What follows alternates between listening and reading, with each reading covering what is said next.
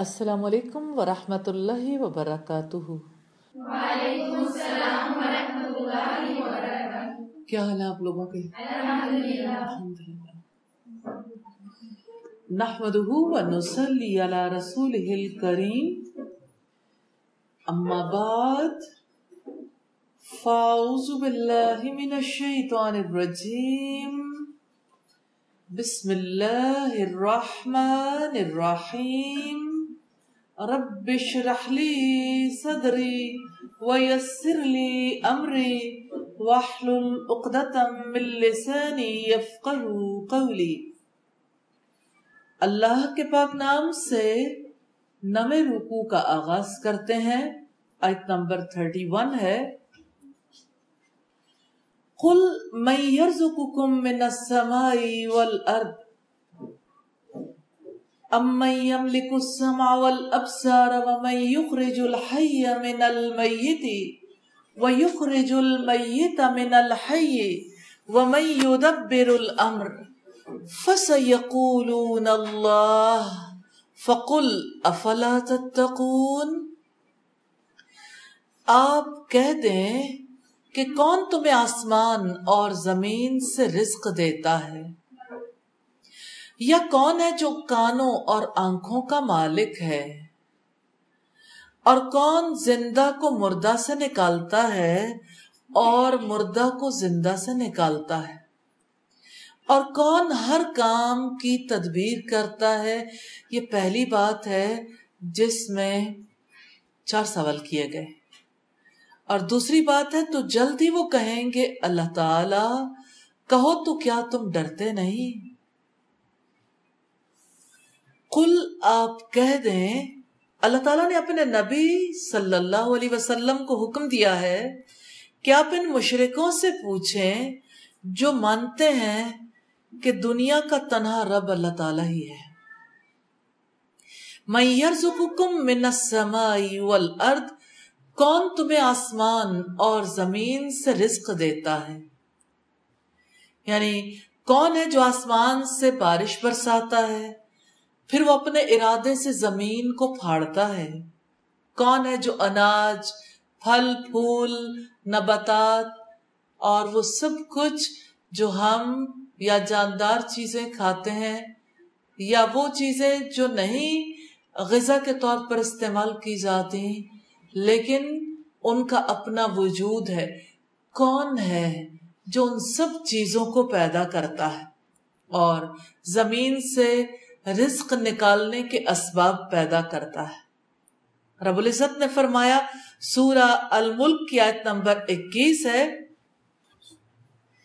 امن حاض الذی یرزقکم ان امسک رزقہ، یا وہ کون ہے جو تمہیں رزق دے اگر وہ اپنا رزق روک لے؟ انسان جو رزق پاتا ہے، اس کائنات میں کتنی چیزیں مصروف عمل ہوتی ہیں، یہ اجتماعی عمل سے ممکن ہوتا ہے۔ مثال کے طور پر، پھل زمین پر پیدا ہوتے ہیں، ان میں مٹھاس پیدا ہوتی ہے، لیکن زمین کی تو مٹی ہے، منرلز ہیں۔ زمین کے اوپر جو کرہ ہوائی ہے، اس کی ہوا اس پودے کے کام آتی ہے۔ لیکن روشنی کے بغیر تو پودے اپنا وجود برقرار نہیں رکھ سکتے۔ وہ روشنی زمین کی نہیں ہے، وہ حرارت زمین سے نہیں ملتی۔ اور وہ پانی جو زمین کے سمندروں کے اندر موجود ہے، پودے اگانے کے کام نہیں آتا۔ اس پانی کو زمین سے نیچے کیسے پہنچایا جاتا ہے؟ یہ کائنات کا اجتماعی عمل ہے۔ سورج کی حرارت سے سمندروں کا پانی کیسے بھاپ بنتا ہے؟ پھر اوپر جا کے ٹھنڈا ہوتا ہے۔ پھر اللہ تعالیٰ کے حکم سے ہوائیں کس طرح سے آتی ہیں؟ اور اسی پانی کو جو بادلوں کی شکل اختیار کر لیتا ہے، اسی پانی کو اٹھائے اٹھائے اس علاقے تک لے جاتی ہیں جہاں پہ ضرورت ہوتی ہے۔ تو زمین کے خزانے بھی باہر سے قوت لگتی ہے، تب ایک جگہ سے دوسری جگہ منتقل ہوتے ہیں۔ ہمارے یہاں جو گاڑیاں چلتی ہیں، اس کے لیے فیول زمین کے اندر موجود ہے اور وہ فیول چاہے وہ گیس ہو یا پیٹرول ہو، ہم اسے زمین کے اندر سے اللہ تعالیٰ کے حکم سے اور ٹیکنالوجی کی مدد سے اسے باہر نکالتے ہیں۔ پھر وہ گاڑیوں تک پہنچتا ہے، پھر گاڑیاں اس پاور سے چلتی ہیں۔ لیکن سمندروں کا پانی کس طرح سے اس کی ٹرانسپورٹیشن ہوتی ہے؟ وہ ٹرانسپورٹیشن کیسے عمل میں آتی ہے؟ سورج کی حرارت اور سورج کی روشنی سے وہ پانی ایک جگہ سے دوسری جگہ ٹرانسفر ہوتا ہے۔ اور پھر اس پانی سے فصلیں اور پودے سیراب ہوتے ہیں۔ پھر آپ دیکھیں کہ پودا اگتا ہے، ہمیشہ اسے روشنی اور حرارت کی ضرورت ہوتی ہے۔ لیکن پھلوں کی مٹھاس، کتنے ہی پھل ہیں جن کی مٹھاس کا تعلق سورج سے نہیں، چاند سے چاند کی روشنی اس کے لیے ناگزیر۔ تب سوچیں ایک چھوٹی سی بائٹ جو ایک پھل کی ہم لیتے ہیں یا اناج کا کوئی ٹکڑا روٹی کی شکل میں، بریڈ کی شکل میں یا کسی بھی فارم میں ہم کھاتے ہیں، اس کے لیے کہیں سورج کی کوششیں ہیں، کہیں چاند کی اور کہیں اللہ رب العزت کے حکم سے دوسری مخلوقات اس میں مصروف عمل رہتی ہیں۔ تو اس لحاظ سے اگر ہم دیکھیں تو سورج کو کون ہے جو حکم دے سکے؟ چاند کو کون ہے جو حکم دے سکے کہ ہمارے لیے نکلو، ہمارے لیے روشنی وہاں پہنچاؤ؟ ہم تو ایک دانہ بھی نہیں پا سکتے اگر یہ سارے انتظامات نہ ہوں۔ تو وہ ہے جو اس کا انتظام کرتا، وہ رازق ہے، جو اتنے وسیع پیمانے پہ رزق کا انتظام کرتا ہے الحمد تو ساری کائنات ہمانگی کے ساتھ ایک رخ پر عمل کرتی ہے، تب رزق کا ملنا ممکن ہوتا ہے۔ اور اللہ کے ماں سوا کوئی رزق فراہم نہیں کر سکتا، کیونکہ اس کائنات پہ کسی کا کلی اختیار نہیں ماں سوائے اللہ تعالیٰ کے۔ کوئی جھوٹا معبود ایسے واقعے کو کیسے عمل میں لا سکتا ہے؟ جو اجزاء کی باہمی ہم آہنگی سے وجود میں آتا ہے۔ ابسار یا کون ہے جو کانوں اور آنکھوں کا مالک ہے؟ یعنی وہ کون ہے جس نے کانوں اور آنکھوں کو پیدا کیا، جو ان پر اختیار رکھتا ہے؟ رب العزت نے فرمایا، قل هو الذي انشأكم وجعل لكم السمع والابصار کہہ دو، وہ اللہ تعالیٰ وہی ہے جس نے تمہیں پیدا کیا، تمہارے لیے کان اور آنکھیں بنائی یہ اس دنیا میں علم، معرفت اور ادراک کے وسائل ہیں۔ اللہ تعالیٰ نے سماعت اور بصارت کا خاص طور پر ذکر اس لیے کیا کہ دونوں اہم حواس ہیں۔ تو سماعت اور بینائی کی قوتیں اللہ کے اختیار میں ہیں۔ وہ جو کان اور آنکھ کو پیدا کرتا ہے، وہ انہیں کام کرنا بھی سکھاتا ہے، ان کے لیے بھی پیچھے پاور کا منبع و مرکز رکھتا ہے۔ مثلا، آپ آنکھوں سے دیکھتے ہیں، کیا بغیر کسی پاور کے چشمے بسارت سوکھ جائے، تو کون ہے جو اسی آنکھ سے دیکھ سکتا؟ وہ جو آنکھ کو تخلیق کرتا ہے اس آنکھ کو دیکھنے کے لیے وہ سارے اسباب بھی فراہم کرتا ہے۔ تو اللہ تعالیٰ نے سماعت اور بسارت کا خاص طور پر ذکر کیا ہے۔ اس لیے کہ ان سے ہم ہر وقت کام لیتے ہیں۔ ہر وقت ہمارے تجربے میں دیکھنا اور سننا آتا ہے سب سے زیادہ۔ تو انسان ان حواس پر غور و فکر کر کے اپنے رب کو پا سکتا ہے۔ تو وہ جو ان اعضاء کو کام میں لگاتا ہے، جب چاہے ان اعضاء کو معطل بھی کر دیتا۔ ہے تو جو ان اعضاء کو صحت دیتا ہے، جب چاہے بیمار کر دیتا ہے، جو ان کو دکھاتا اور سنواتا ہے، خواہ وہ چاہیں یا نہ چاہیں۔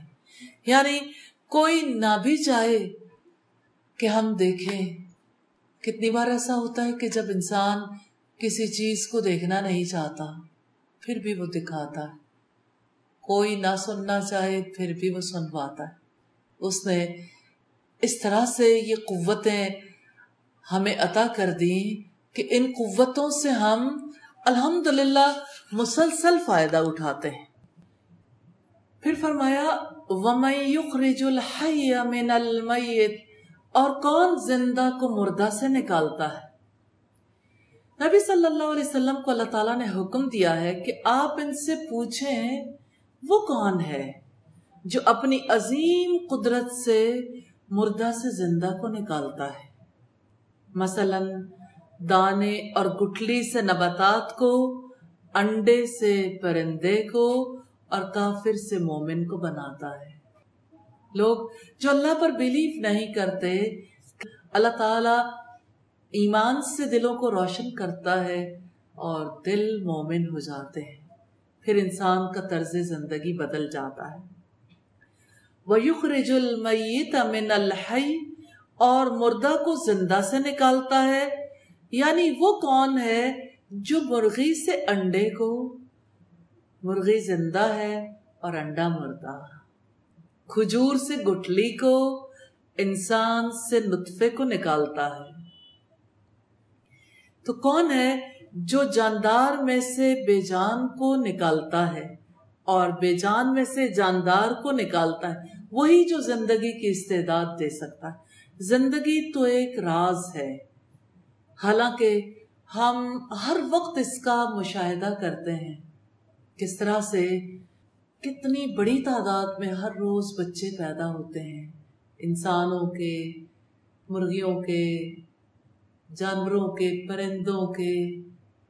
اور ہر روز ہم دیکھتے ہیں کس طرح انسانوں کی ڈیتھ ہو رہی ہوتی ہے اور جاندار ختم ہو رہے ہوتے ہیں۔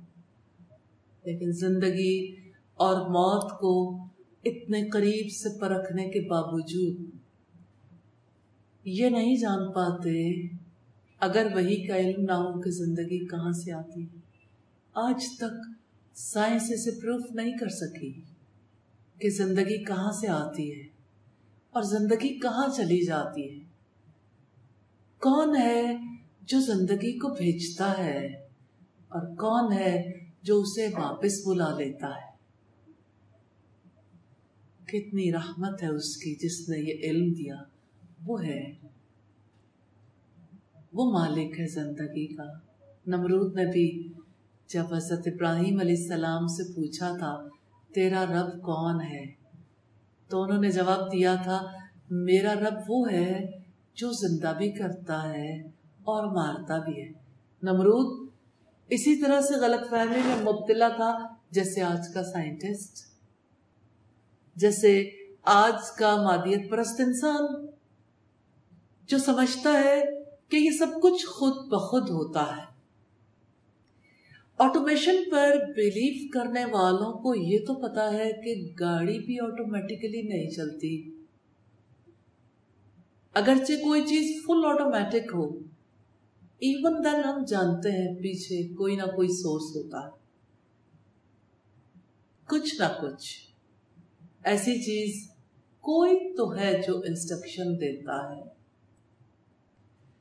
ڈرون کے بارے میں آپ جانتے ہیں، بغیر کسی انسان کے ایک جگہ سے دوسری جگہ وہ تیارہ جاتا ہے۔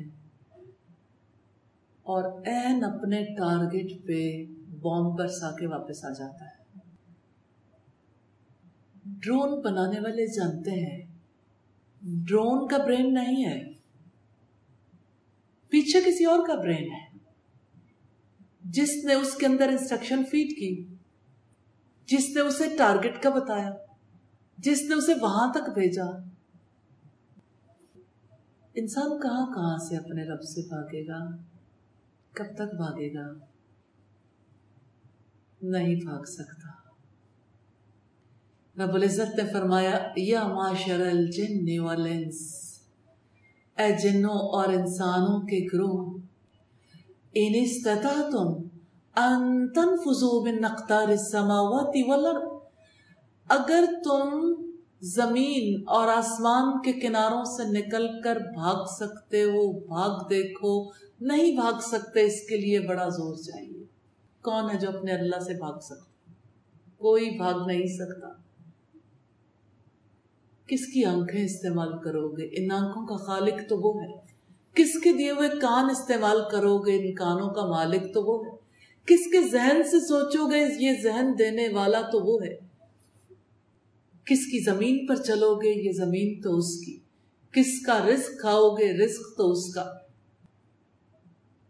بھاگ کر دیکھ لو، کوئی جائے پناہ نہیں ملے گی۔ تو آسانی ہے سر جھکا دیں۔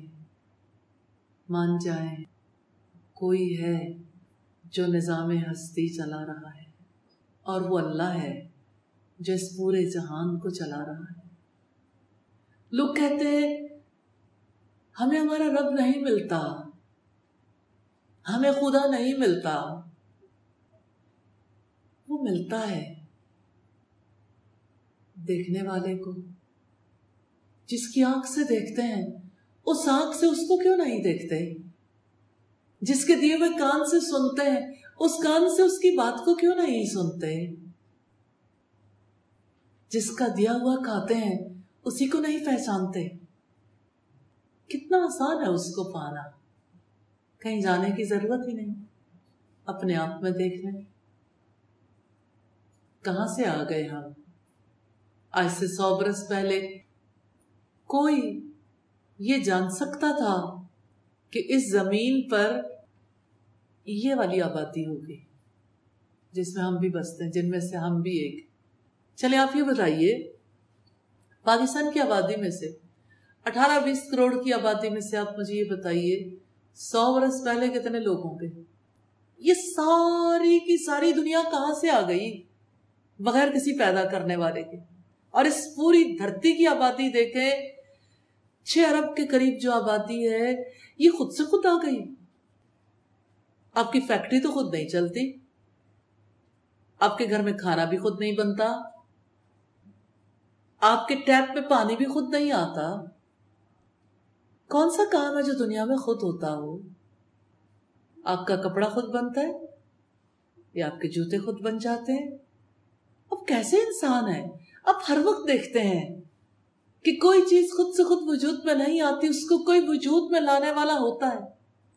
آپ نے تو برانڈ کلچر کو رواج دیا۔ کسی نہ کسی کا برانڈ تو ہوتا ہے نا۔ ہم بھی تو برانڈ ہیں۔ ہم اپنے رب کے برانڈ نہیں ہیں۔ ہمارا کوئی پیدا کرنے والا ہی نہیں۔ ہمیں کوئی وجود میں لانے والا ہی نہیں۔ وہ ہے جس نے ہمیں سوچا، جس نے ہمیں پیدا کیا۔ وہ جس نے کن کہا اور کائنات وجود میں آئی۔ وہ ہے سارے اختیارات کا مالک۔ اس کے سوا کوئی سچ نہیں ہے۔ یہی سب سے بڑی سچائی ہے۔ تو اس نے کتنی محبت سے توجہ دلائی ہے کہ دیکھو، غور کرنا چاہتے ہو تو وراثتی صفات کو دیکھو۔ ماں اور بچے کی شکل ملتی ہے، خود سے خود۔ وہ کون ہے جس نے ماں کی شکل اپنے بچے سے ملا دی؟ وہ کون ہے جو پردادا کی شکل اس کی نسل میں لے آتا ہے کریکٹرسٹکس میں لے آتا ہے۔ لوگ کہتے ہیں بیماریاں موروثی بھی ہوتی ہیں۔ وہ کون ہے جو اسے وراثت میں لے آتا ہے؟ یہ تو آپ جانتے ہو کہ وراثت سے بیماری بھی آتی ہے۔ کیا خود بخود؟ بغیر کسی فیصلہ کرنے والے کے؟ یہ تو آپ جانتے ہو چھوٹی سی چھوٹی چیز کے بھی فیصلے کرنے پڑتے ہیں۔ وہ کون ہے جس نے یہ فیصلہ کیا کہ انسان کے کتنے کروموسومز ہوں گے؟ انسان کس طرح سے وجود میں آئے گا؟ وہ جس نے ہمیں ڈیزائن کیا، اس نے ہمارے لائف سٹائل کو بھی ڈیزائن کیا۔ اب لوگ چاہتے ہیں یہ لائف سٹائل ہماری مرضی کے مطابق ڈیزائن کیا جائے۔ لوگ ہماری مرضی کے مطابق جئیں۔ جب وہ رب کہتا ہے، لباس پہنو، تو لوگ بے لباس لوگوں کے لیے الگ جزیرے بنا دیتے ہیں۔ کہ نہیں، لباس تو ایک آرٹیفیشل چیز ہے۔ کون سا انسان ہے جس کے اندر اپنا تن ڈھانپنے کی فطری خواہش موجود نہ ہو، فطری ضرورت۔ کیوں سارے انسان لباس پہنتے ہیں؟ عادتن یا فطرتن اس سے ہماری فطرت میں یہ بات رکھتی ہے اس لیے ہر دور میں انسانوں کو یہ برا لگتا رہا۔ وہ کون ہے جس نے ہمارے کروموسومز کی تعداد کو طے کیا تھا؟ کسی انسان کے کروموسومز کی تعداد مختلف نہیں ہوتی۔ پھر بھی یقین نہیں آتا کہ کوئی تو ہے جو اس ترتیب کا خیال رکھ رہا ہے۔ کروموسومز کی تعداد فرق ہوتی ہے تو اسپیشیز فرق ہو جاتی ہے۔ انسان کے گھر میں ہمیشہ انسان کا بچہ ہی جنم لے سکتا ہے۔ جنات یا جانوروں کے بچے پیدا نہیں ہو سکتے۔ کوئی تو ہے جس نے روک رکھا ہے۔ وہ سسٹم بنانے والا ہے۔ آپ اپنے وجود سے نکل کر کہاں بھاگیں گے؟ کہ وہ روح بھی اللہ نے پھونکی ہے۔ جس روح کو آپ لے کر زندہ ہے اس روح کا مالک تو وہ ہے۔ تو وہی ہے جو ذائقے خوبصورتیاں رنگ اور خوشبوئیں دے سکتا ہے، جو سماعت، بصارت اور دیگر خصوصیات عطا کر سکتا ہے۔ بیر الامر اور کون ہے جو ہر کام کی تدبیر کرتا ہے؟ جو اوپر والے جہان اور نیچے والے جہان کی تدبیر کرتا ہے۔ اوپر کی تدبیر الگ ہے۔ اوپر کی ساری چیزیں خلا میں ہیں۔ نیچے کی چیزیں جیسے زمین کی چیزیں کشش سکل کے تحت باؤنڈ ہے بندھی بھی ہیں۔ وہ کون ہے جو ساری مخلوقات کی زندگی، موت، صحت اور بیماری کی تدبیر کرتا ہے؟ اور وہ کون ہے جو تقدیر کے فیصلے کرتا ہے؟ کون مختار کل ہے؟ کس کے ہاتھ میں دنیا کا انتظام ہے؟ کون ایسا حاکم ہے جس کا حکم ٹالا نہیں جا سکتا؟ جب کبھی وہ کوئی فیصلہ کرتا ازا قزا امرن، جب کبھی وہ کسی کام کا فیصلہ کرتا ہے، تو وہ کہتا ہے، کن، ہو جا، فیکون، تو وہ ہو جاتا ہے۔ تو وہ کون ہے جو نظم عالم کی تدبیر کرتا ہے، جس کا قانون کائنات میں چلتا ہے؟ آج قانون تلاش کرنے والے سمجھتے ہیں، ہم نے بڑا کام کر لیا۔ لا جو مادی چیزوں کے اندر کام کر رہے ہیں، ان کو دریافت کرنے والے پھولے نہیں سماتے نیوٹنس لا۔ نیوٹنس لا ہے، وہ اللہ کا قانون ہے۔ اسے نیوٹن کے نام سے منسوخ نہ کریں۔ نیوٹن نے تو اس کو دریافت کیا۔ کیا دریافت کرنے والے کا کلی حق تسلیم کر لیا جائے؟ پھر آج نیوٹن کہاں ہے؟ اس کے پاس تو اتنی بڑی پاور تھی، وہ کہاں گیا؟ وہ پاور والے کے ہاتھ میں چلا گیا۔ جس کے پاس کلی اختیار ہے۔ وہ ہے جو اپنے قانون کی پابندی کروا لیتا ہے، جو انسانی زندگی کے لیے اصول اور قاعدے بناتا ہے۔ وہی نظم عالم کی تدبیر کرتا ہے۔ فس اللہ تو جلدی وہ کہیں گے اللہ۔ ان سارے سوالوں کے جواب میں ایک ہی بات ہے کہ اللہ سبحانہ ہوا تعالی، کیونکہ وہ جانتے ہیں کہ ان امور میں کوئی اس کا شریک نہیں۔ اس سے پتا چلتا ہے کہ مشرق اللہ تعالیٰ کے وجود کے منکر تھے، نہ اللہ تعالیٰ کی قدرت کا انکار کرتے تھے۔ وہ اللہ تعالیٰ کے ماں سوا دوسروں کو ان قدرتوں میں شریک کرتے تھے، جن میں وہ شریک نہیں ہو سکتے۔ فقل افلا تتقون؟ تو کہو، کیا تم ڈرتے نہیں؟ اللہ تعالیٰ نے اپنے نبی کو حکم دیا کہ انہیں کہہ دیں، کیا تم اللہ سے نہیں ڈرتے؟ کیا تم ایسے ہی بے سوچے سمجھے اللہ کے ماں سوا دوسروں کی عبادت کرتے ہو؟ اور جس کا حق ہے اس کو حق نہیں دیتے۔ جھوٹے معبودوں اور بتوں کی بندگی کا قلادہ اپنی گردن میں پہنتے ہو۔ کیا تم اللہ سے نہیں ڈرتے کہ خالص اللہ وحدہ لا شریک لہو کی عبادت کرتے؟ ان الفاظ سے رب العزت نے انسانی شعور کو جھنجھوڑا ہے۔ لیکن اس سے پہلے سوال کیا وہ کون ہے جو تمہیں رزق دیتا ہے؟ جو تمہاری تمہاری آنکھوں اور کانوں کا مالک۔ وہ کون ہے جو زندہ کرتا ہے اور مارتا ہے؟ ان سوالات کو اس لیے سامنے رکھا ہے کہ اس کے شعور کو جھنجھوڑ کر پوچھا جائے، جب تم جانتے ہو کہ اللہ رازق ہے، وہی زندہ کرتا ہے، وہی مارتا ہے، اس کا قانون اس کائنات میں چلتا ہے، تو تمہیں اس کے قانون کی گرفت میں آنے سے ڈر نہیں لگتا؟ نمرود کو غلط فہمی ہوئی تھی کہ میں بھی زندہ کر سکتا ہوں، میں بھی مار سکتا۔ ہوں اس نے دو قیدی بلائے، ایک کو قتل کر دیا اور ایک کو زندہ چھوڑ دیا۔ کہنے لگا، دیکھو، میں زندگی بھی دے سکتا ہوں، موت بھی دے سکتا ہوں۔ حالانکہ ہر فرد جانتا ہے، زندگی دینے میں اور آزادی دینے میں بڑا فرق ہے۔ زندگی دینے کا مطلب یہ ہے کہ عدم سے وجود میں لایا جائے۔ اور موت دینے کا مطلب یہ ہے کہ کوئی موت کا مالک ہو تو ڈسیزن کرے نا اس کا۔ تو ڈسیزن تو پیچھے کسی اور کے ہاتھ میں ہے۔ اس کی تقدیر میں وہ سب کچھ ہو چکا۔ جو آج تک ہو چکا، جو ہونے والا ہے اور جو آئندہ ہوگا۔ فضالکم اللہ ربکم الحق فماذا بعد الحق الا الزلال فانا تصرفون۔ سو اللہ تعالیٰ تمہارا حقیقی رب ہے۔ یہ پہلی بات ہے۔ پھر حق کے بعد گمراہی کے سوا کیا ہے؟ دوسری بات ہے، پھر تم کدھر پھیرے جا رہے ہو؟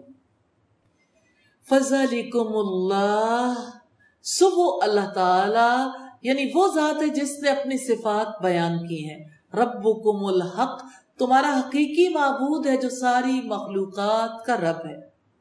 جس کی وحدانیت ثابت ہے، جس میں کوئی شک نہیں، یہ تفسیر قاسمی کی روایت تو وہی حق اس کی ربوبیت ثابت ہے، کیونکہ اس نے تمہیں پیدا کیا۔ تمہیں زندگی دی، تمہیں رزق دیا، تمہارے سارے امور کی تدبیر کی، وہ تمہارا حقیقی رب ہے، کیونکہ اس کے سوا کوئی نہیں جو کائنات کے مجموعی عمل سے رزق فراہم کر سکتا۔ اس کے سوا کوئی نہیں جو سننے اور دیکھنے کی صلاحیتیں عطا کر سکتا۔ اس کے سوا کوئی نہیں جو جاندار سے بے جان کو اور بے جان سے جاندار کو نکال سکتا۔ اس کے سوا کوئی کائناتی اور انسانی معاملات کی تدبیر نہیں کر سکتا۔ وہی حق ہے، اس کے سوا کوئی حق نہیں۔ تمہارا حقیقی رب وہ ہے جس کی الوحیت ثابت ہے، جس کی عبادت واجب ہے۔ اس کے غیر کو اس کا شریک ٹھہرانا گمراہی اور باطل ہے۔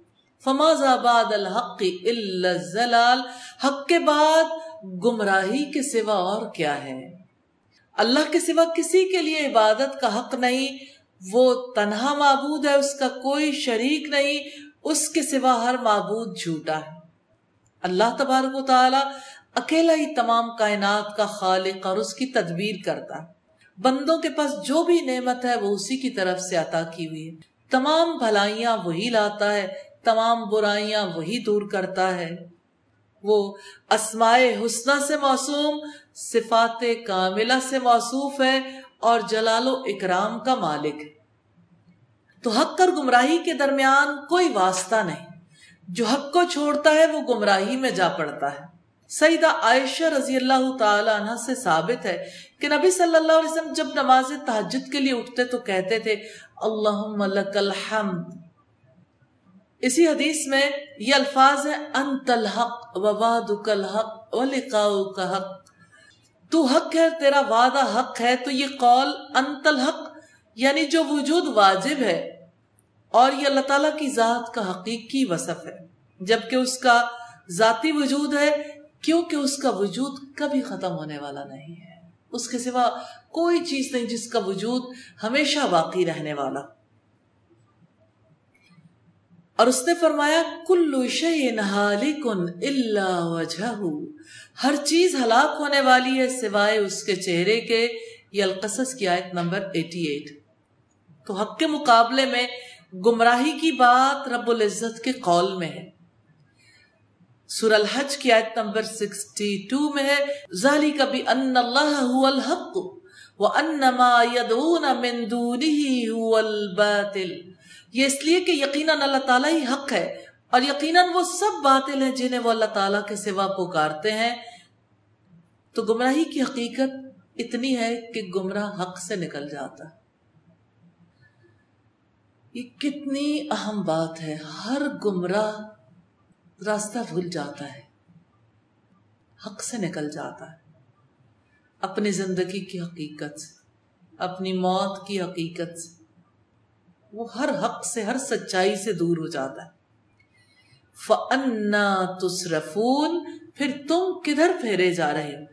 یعنی حق سے جو توحید ہے، گمراہی کی طرف جو کہ شرک ہے۔ حالانکہ تم جانتے ہو کہ وہ ہر چیز کا خالق یعنی جس ہستی کے یہ اوصاف ہیں، اسے چھوڑ کر ان ہستیوں کی عبادت کی طرف کیوں پھیرے جا رہے ہو، جن کا وجود عدم کے سوا کچھ بھی نہیں، جو اپنی ذات کے لیے کسی نفع و نقصان کے مالک نہیں، جو موت و حیات کے مالک نہیں، جو زندہ کرنے پر قادر نہیں، جن کا اقتدار میں کسی لحاظ سے ذرہ برابر بے حصہ اور شراکت نہیں۔ وہ اس کے پاس اس کی اجازت کے بغیر سفارش نہیں کر سکتے۔ تو ہلاکت ہے اس کے لیے جو ایسوں کو شریک ٹھہراتا ہے اور برائی ہے اس کے لیے جو اللہ تعالیٰ کے ساتھ کفر کرتا ہے۔ یقیناً اپنے دین سے محروم ہونے کے بعد وہ اپنی عقلوں سے بھی محروم ہو گئے، بلکہ وہ اپنی دنیا اور آخرت بھی کھو بیٹھے۔ کزلی کا حقت کلیمت ربی کا ایسے ہی تیرے رب کی بات ان لوگوں پر سچی ہو گئی جنہوں نے نافرمانی کی۔ کہ یقیناً وہ ایمان نہیں لائیں گے۔ تو بات سچی ہو گئی یعنی ثابت ہو گئی، واجب ہو گئی کلیمت ربک، تیرے رب کی بات یعنی اللہ کا حکم، اس کی تقدیر، اس کا سابقہ علم۔ تو رب کی بات سے مراد کلم عذاب ہے، جیسا کہ اس نے فرمایا، ان الذین حقت علیہم کلمت ربک لا یؤمنون، ولو جاءتهم كل آیت العذاب العلیم۔ یقیناً جن لوگوں پر آپ کے رب کی بات ثابت ہو گئی، وہ ایمان نہیں لائیں گے۔ اگرچہ ان کے پاس ہر نشانی آ جائے، یہاں تک کہ وہ دردناک عذاب کو دیکھ لیں۔ یہ سورہ یونس کی آیات ہے 96 اور 97 الزین فسقو ان لوگوں پر جنہوں نے نافرمانی کی یعنی جو لوگ اطاعت سے نکل گئے اور انہوں نے کفر کیا اور جھٹلایا انہم لا یؤمنون، کہ یقیناً وہ ایمان نہیں لائیں گے، تصدیق نہیں کریں گے، اس لیے عذاب اور وعید ان پر ثابت ہو گئی۔ تو اللہ تعالیٰ نے روشن دلائل دیے جس میں عقل والوں کے لیے عبرت اور اہل تقوی کے لیے نصیحت اور ہدایت ہے۔ لیکن کافروں کی عقلیں ماری گئیں، وہ توحید کو نہیں مانتے اور اپنی بد نصیبی کی وجہ سے جہنم میں جانے والے اعمال کر رہے ہیں۔ ایسے فاسقوں پر اللہ تعالیٰ کی بات ثابت ہو چکی کہ وہ ایمان نہیں لائیں گے۔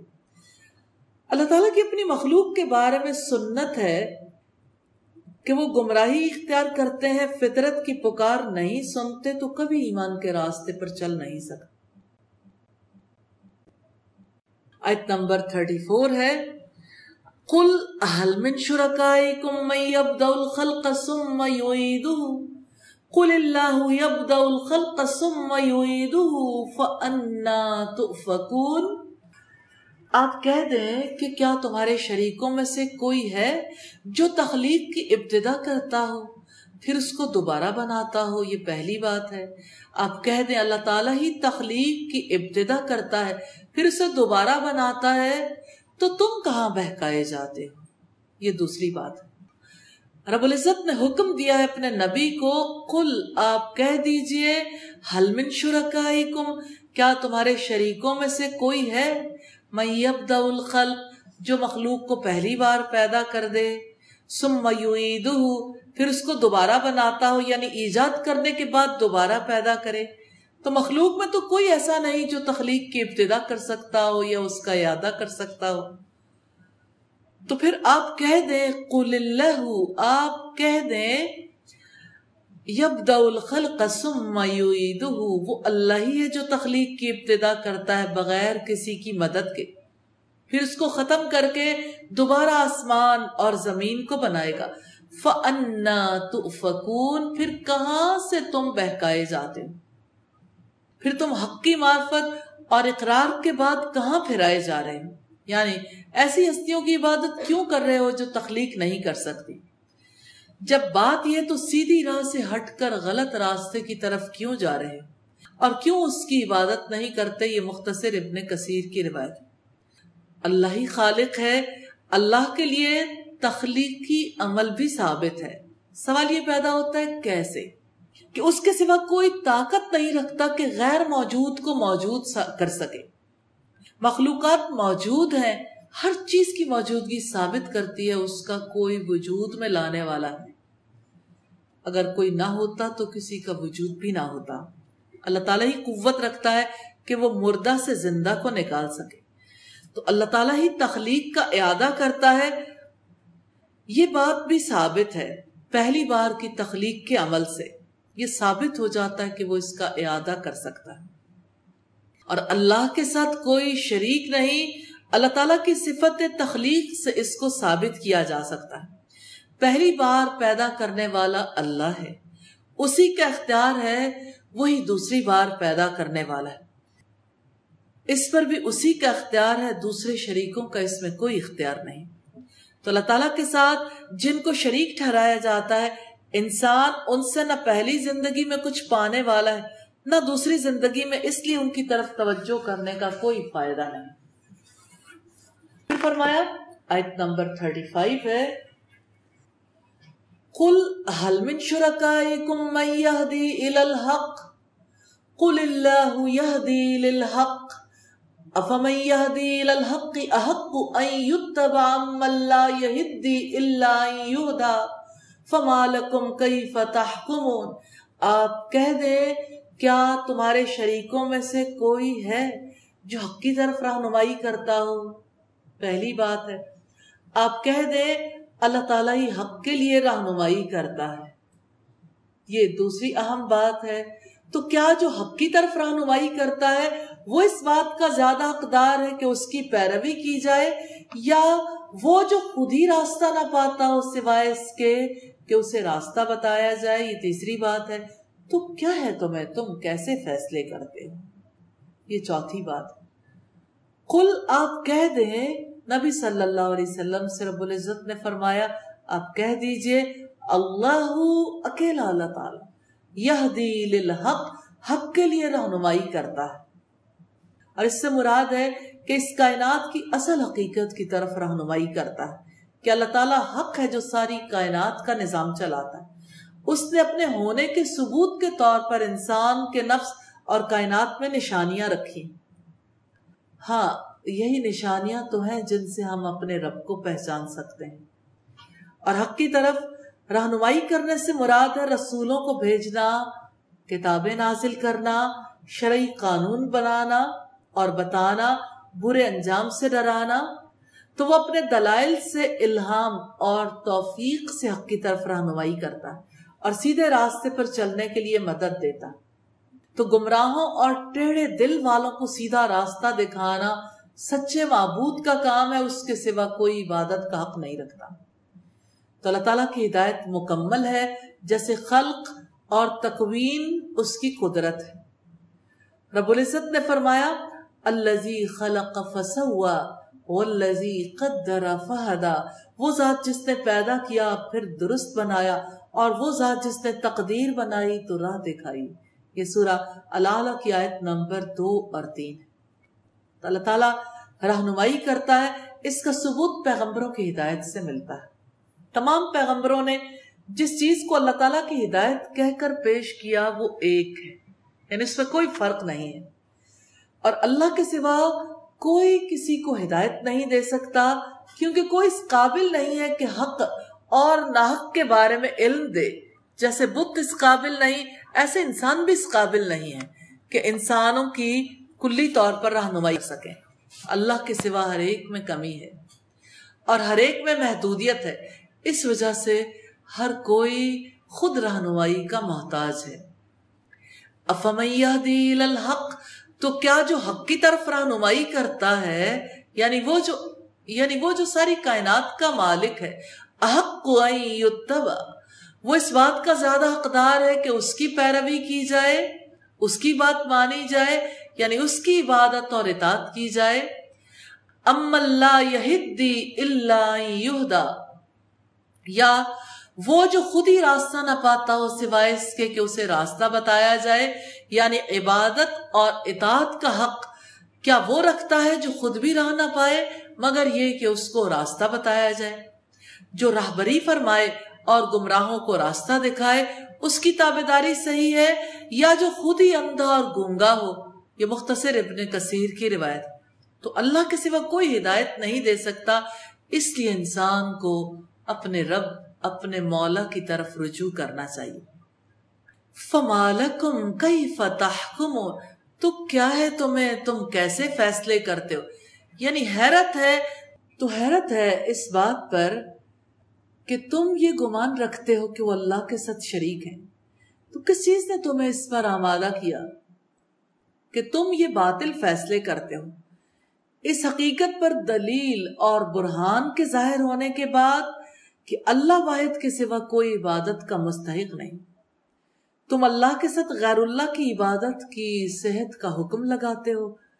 یہ تفسیر سعدی کی روایت ہے۔ آیت نمبر 36 ہے، وما يتبع اکثرهم الا ظن ان الظن لا يغني من الحق شيئا ان اللہ علیم بما يفعلون۔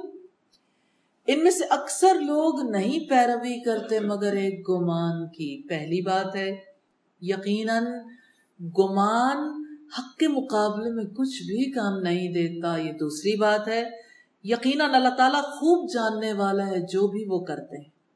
تو رب العزت نے توجہ دلائی ہے رویوں کی طرف، وما یتبیو اور نہیں پیروی کرتے یعنی بتوں کی بندگی پر۔ تو بتوں کی بندگی کرنے والے نہیں پیروی کرتے اکثر ان میں سے اکثر یعنی اللہ کی بجائے خود ساختہ شریکوں کو پکارتے ہیں۔ اللہ زنن مگر ایک گمان کی اور وہ ہے آبا کی تقلید۔ جیسا کہ غائب کو حاضر پر قیاس کرنا اور خالق کو مخلوق پر کسی مہوم مشابت یا شرکت کی بنا پر۔ تو وہ در حقیقت اللہ کے شریکوں کو نہیں پکارتے کیونکہ اس میں عقلن اور نقلن اللہ کا کوئی شریک نہیں ہے۔ لوگ محض اپنے گمان اور اپنے زن کی پیروی کرتے ہیں تو شرک کسی علم پر نہیں، مفروضات اور قیاسات پر پھیلتا ہے۔ شرک کرنے والے یہ گمان رکھتے ہیں کہ اللہ تعالیٰ کے کچھ شریک ہیں جو خدا کی صفات رکھتے ہیں اور یہ کہ اللہ تعالیٰ انسانوں میں سے ایک شخص کی طرف کیسے وہی بھیج سکتا ہے؟ جو اپنے گمان کو عقل کی کسوٹی پر نہیں رکھتے، نہ اس کا تجربہ کرنا چاہتے ہیں۔ وہ یہ دلیل دیتے ہیں کہ اگر ہمارے معبودوں میں کمال نہ ہوتا تو ہمارے آبا و اجداد ان کی پوجا نہ کرتے۔ ان رب العزت نے اس کا جواب دیا، یقیناً گمان۔ لا یغنی من الحق، حق کے مقابلے میں کام نہیں دیتا یعنی علم کو کفایت نہیں کرتا۔ عقیدے کے لیے علم مطلوب ہے، نہ کہ زن تو علم اور حقیقی اعتقاد کے لیے کافی نہیں ہے، یا دلیل ہے کہ عقیدے میں زن کفایت نہیں کرتا۔ انہوں نے ان کو معبود کے نام سے موسوم کر دیا۔ اور اللہ تعالیٰ کے ساتھ بے حقیقت چیزوں کی عبادت کرنے لگے۔ تو رب العزت نے فرمایا، سورہ نجم کی آیت نمبر 23 میں، یہ بت کچھ نہیں سوائے چند ناموں کے جو تم نے اور تمہارے باپ دادا نے رکھ لیے ہیں۔ ان کے اللہ تعالیٰ نے کوئی دلیل نازل نہیں کی، نہیں وہ پیچھے چلتے مگر وہم اور گمان کے۔ اور جو ان کے دل چاہتے ہیں، حالانکہ بلا شبہ یقیناً ان کے رب کی جناب سے ان کے پاس ہدایت آ چکی۔ تو سوال یہ پیدا ہوتا ہے، انسان گمان کی پیروی کیوں کرتے ہیں؟ انسان کے لیے کسی گمان کو خوشنما بنا دینا شیطان کا کام ہے۔ وہ گمراہی کو دل پسند عقیدہ بنا دیتا ہے۔ تو لوگ اسی کو حق سمجھنے لگتے ہیں، حالانکہ اس کی کوئی حقیقت نہیں ہوتی۔ ان اللہ علیم بما یفعلون، یقیناً اللہ تعالیٰ خوب جاننے والا ہے جو بھی وہ پیروی کرتے ہیں۔ بے شک اللہ تعالیٰ ان کے کبھی افعال کو جانتا ہے، جن کی کوئی دلیل نہیں۔ فت القدیر کی روایت ہے اور تفسیر سعدی میں ہے کہ یہ ان کے گمان کی پیروی کرنے پر اور حق کے دلائل سے اعراض کرنے پر وعید ہے۔ یہ تفسیر قاسمی کی روایت ہے اور تفسیر سعدی میں کہ اللہ تعالیٰ ان کے افعال کو خوب جانتا ہے۔ اور وہ نفال پر انہیں سخت سزا دے گا۔ تو اللہ تعالیٰ یقینی علم رکھتا ہے، وہ جانتا ہے کہ لوگوں کے اعمال کیسے ہیں اور مشرق اپنے کاموں کی حقیقت نہیں جانتے۔ اللہ تعالیٰ ان کے معاملات کی حقیقت کو جانتا ہے، لہٰذا اگر مشرق نہ سمجھے تو ان کا معاملہ رب علیم کے حوالے۔ آیت نمبر 37 ہے، وَمَا كَانَ هَذَا الْقُرْآنُ أَن يُفْتَرَى مِن دُونِ اللَّهِ وَلَكِن تَصْدِيقَ الَّذِي بَيْنَ يَدَيْهِ وَتَفْصِيلَ الْكِتَابِ لَا رَيْبَ فِيهِ مِن رَبِّ الْعَالَمِينَ۔ اور یہ قرآن ایسا نہیں کہ غیر اللہ سے گھڑ لیا گیا۔ لیکن اس کی تصدیق ہے جو اس سے پہلے اور کتاب کی تفصیل ہے۔ اس میں کوئی شک نہیں کہ یہ اللہ رب العالمین کی طرف سے ہے۔ دو باتیں ہیں۔ قرآن غیر اللہ کی طرف سے گھڑا نہیں گیا بلکہ تصدیق ہے۔ اور دوسری ہے کہ یہ رب العالمین کی طرف سے اس میں کوئی شک نہیں۔ وما كان القرآن، اور یہ قرآن ایسا نہیں یعنی قرآن کسی انسان کی کتاب نہیں ہے۔ قرآن کو کسی نے گھڑا نہیں ہے۔ قرآن تو عظیم کتاب ہے۔ من دون اللہ کے غیر اللہ سے گھڑ لیا گیا ہو۔ یعنی یہ قرآن افطرا نہیں ہے۔ تو قرآن حکیم کے اعجاز کا بیان ہے کہ انسان ایک چھوٹی سی صورت تو درکنار قائد بھی نہیں بنا سکتا۔ رب العزت نے اسی بارے میں فرمایا، آپ کہہ دیں، یقیناً اگر تمام انسان اور تمام جن اکٹھے ہو جائیں کہ اس قرآن جیسی کوئی چیز لے آئیں تو اس جیسی نہیں لا سکیں گے۔ اگرچہ وہ ایک دوسرے کے مددگار کیوں نہ ہوں۔ سورہ بن اسرائیل کی آیت نمبر 88 ہے۔ اور پھر رب العزت نے اس کے بارے میں طے کر رکھا ہے، بتایا ہے۔ سورہ حامی مسجدہ کی آیت نمبر 42 میں، کہ باطل نہ اس کے آگے سے آ سکتا ہے، نہ اس کے پیچھے سے۔ کمال حکمت والے، تمام خوبیوں والے کی جناب سے نازل کردہ۔ تو قرآن ایسی کتاب ہے جس کے ذریعے اللہ تعالیٰ نے اپنے بندوں سے کلام کیا۔ پھر مخلوق میں سے کوئی اس جیسے کلام پر کیسے قادر ہو سکتا ہے؟ نہ مخلوق میں کوئی خالق جیسی صفات رکھتا ہے، نہ ایسی کتاب لانے کی قدرت رکھتا ہے۔ تو قرآن کا موضوع کامل ہے۔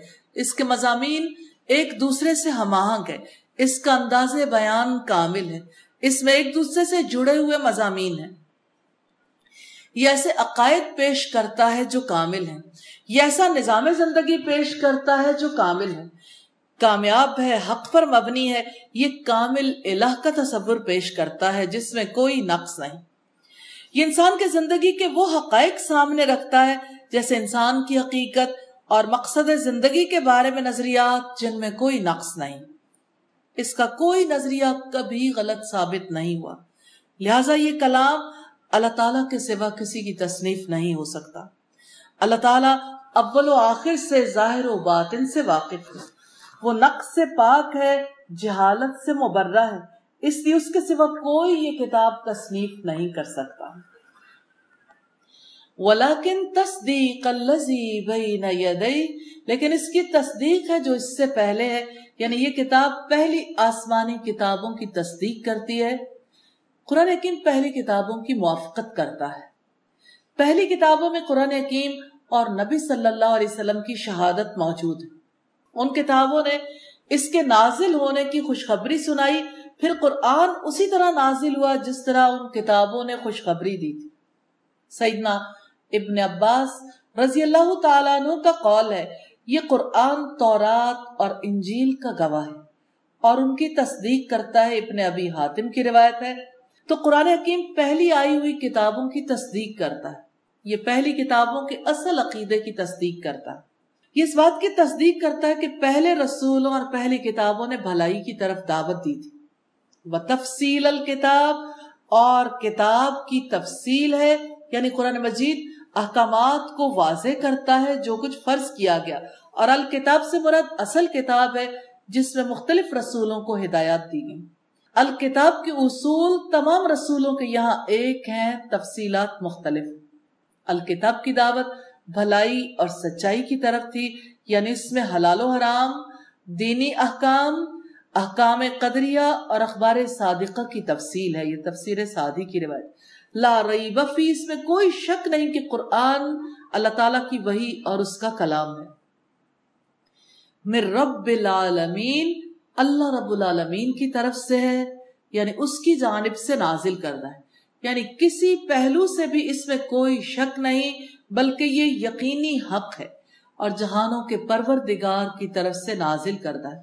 جس نے اپنی نعمتوں کے ذریعے سے تمام مخلوق کی پرورش کی، اس کی تربیت کی۔ سب سے بڑی تربیت کی قسم یہ ہے کہ اس نے ان پر یہ کتاب نازل فرمائی، جو ان کے دینی اور دنیاوی مسالے پر مبنی اور مکارم اخلاق اور محاسن اخلاق پر مشتمل ہے۔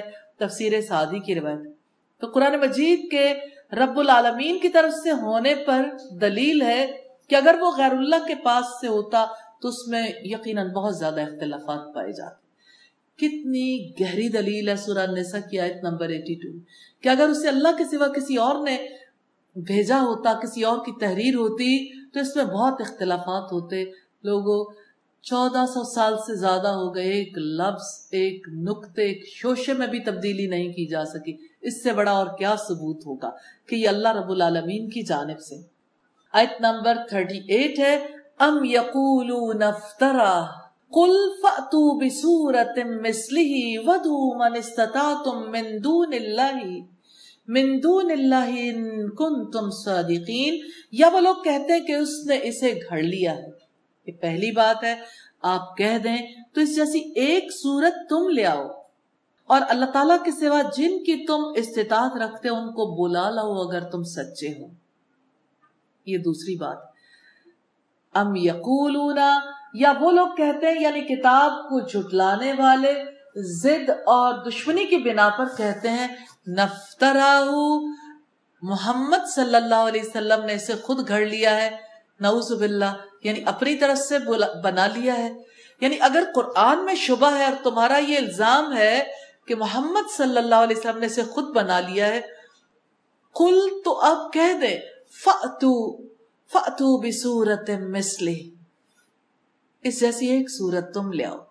قطادہ رحمہ اللہ کا قول ہے یعنی اس قرآن کی طرح حق اور سچائی لیے ہوئے۔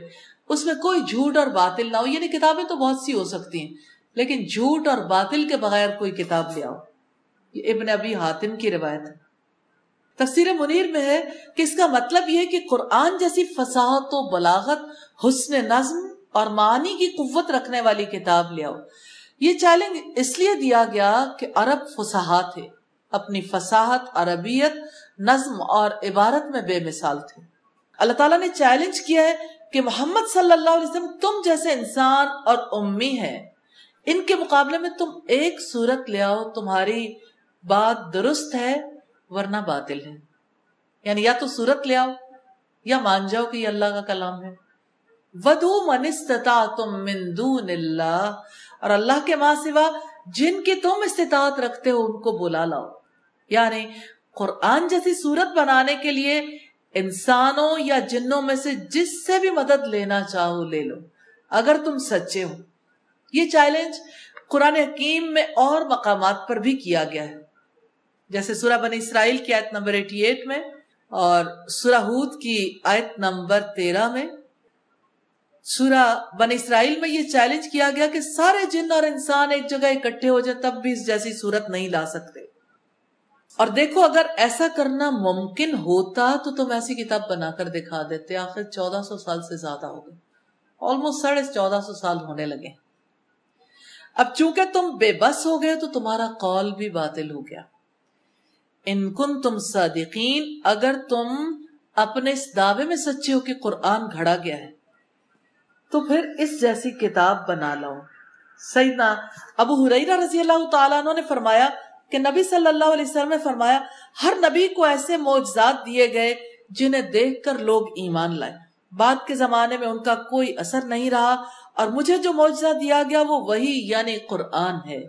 جو اللہ تعالیٰ نے مجھ پر نازل کی، اس کا اثر قیامت تک باقی رہے گا۔ اس لیے مجھے امید ہے کہ قیامت کے دن میرے تاب فرمان لوگ دوسرے پیغمبروں کے تاب فرمانوں سے زیادہ ہوں گے۔ بخاری کی چار ہزار نو سو اکاسی نمبر روایت۔ آیت نمبر 39 ہے، بل کذبوا بما لم يحيطوا بعلمه ولما ياتهم تاويل كذلك كذب الذين من قبلهم فانظر كيف كان عاقبه الظالمين بلکہ انہوں نے اس چیز کو جھٹلا دیا جس کے علم کا انہوں نے احاطہ نہیں کیا۔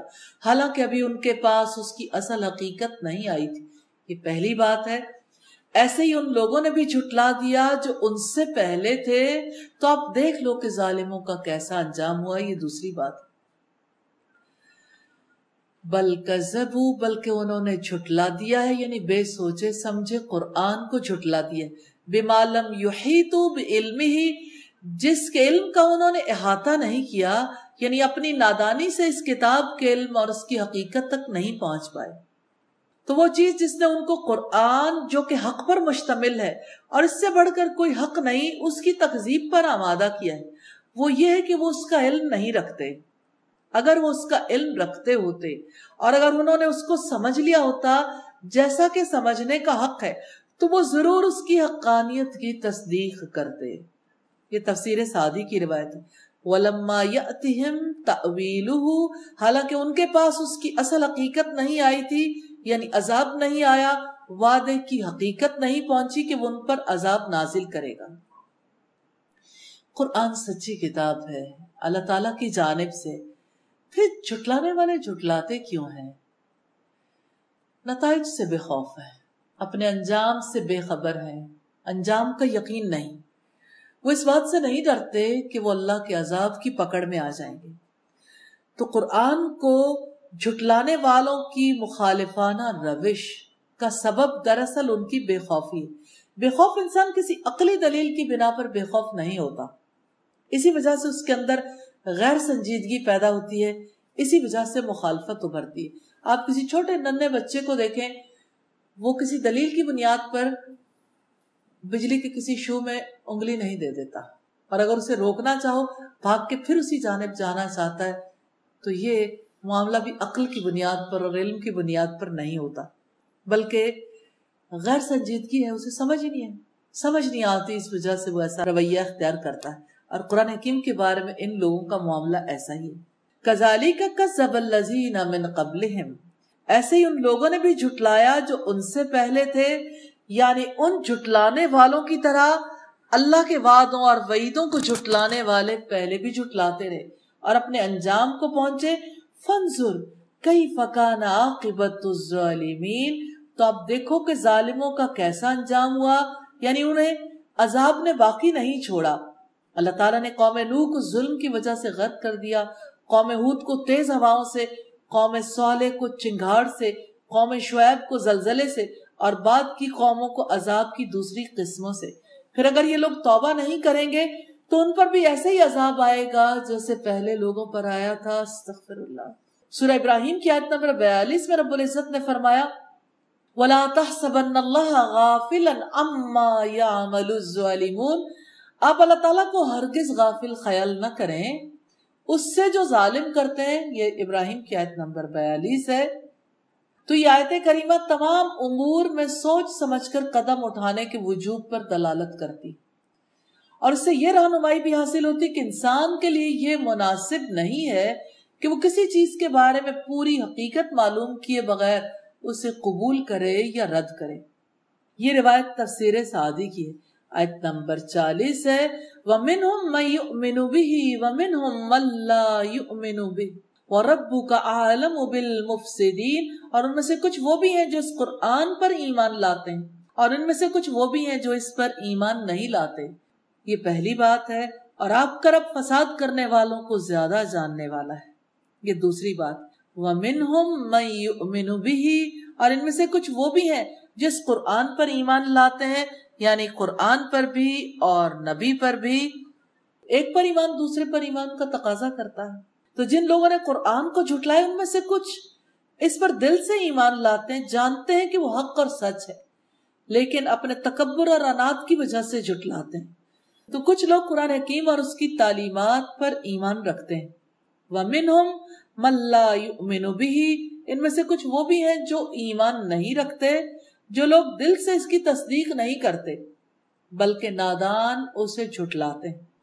جو لوگ تدبر نہیں کرتے، وہ قرآن مجید پر دل سے یقین نہیں رکھتے۔ یعنی کچھ لوگ تو قرآن پر ایمان لا کر اطاعت گزار بن جائیں گے اور کچھ کا خاتمہ کفر پر ہوگا۔ ربو کا عالم و اور آپ کا رب فساد کرنے والوں کو زیادہ جاننے والا ہے۔